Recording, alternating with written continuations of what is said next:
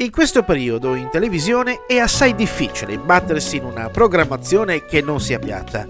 considerando che i film dove i buoni sentimenti a tutti i costi sembrano essere i contenuti privilegiati nelle varie piattaforme di streaming, sicuramente non potevo arrendermi all'idea di veder colare del miele dallo schermo piatto e ad alta definizione della mia televisione, abituata a trasmettere ben altri contenuti. Per una fortunata concatenazione astrale mi imbatto nella programmazione di Jackie Brown, film del 1997 diretto da Quentin Tarantino. Questa pellicola, oltre ad essere una delle più sottovalutate dell'intera cinematografia dell'eclettico regista Pulp, è tratta dal romanzo Punch and Room dello scrittore americano Elmore Leonard. Il film si avvale di un cast pazzesco e della sua incredibile e indimenticabile interpretazione, tra le quali spicca quella di Pam Grier. Prima di diventare famosa presso le nuove generazioni, grazie al ruolo di Jackie Brown, Pam Grier è stata negli anni 70 la regina della Black Exploitation, sottogenere cinematografico che aveva come pubblico di riferimento gli afroamericani. Con il successo della Black Exploitation hanno preso piede anche film dove le protagoniste sono donne afroamericane dai caratteri forti ed indipendenti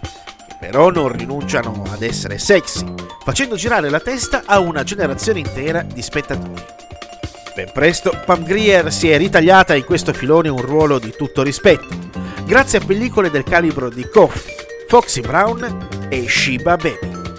L'immagine di Pam Grier, al secolo Pamela Susette Grier, è legata a personaggi femminili dal carattere assai forte, capace di non scendere mai a compromessi e in grado di esprimere una prorompente sensualità tutta naturale, che almeno nei suoi film si rivelava letale per i villains di turno.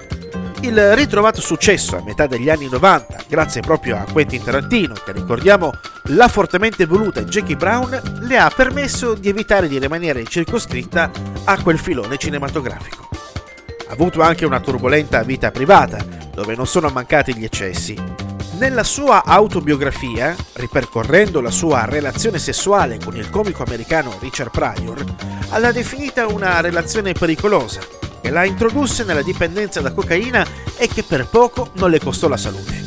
Ha raccontato infatti di come i due erano soliti lanciarsi in infuocati rapporti sessuali celebrativi a base di droga e durante uno di questi la polvere bianca le finì attorno alla cervice e nella vagina creandole seri problemi di salute che l'hanno portata a combattere contro un cancro alla cervice al quarto stadio, che le dava solamente 18 mesi di vita. Dopo diverse meticolose cure che hanno avuto un forte impatto sulla sua salute,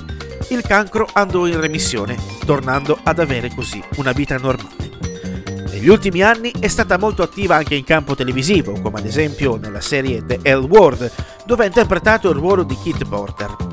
Pam Grier rimane una grande icona non soltanto della Black Exploitation, ma anche di una Hollywood che era in grado di divertirsi e di regalare ancora grandi emozioni.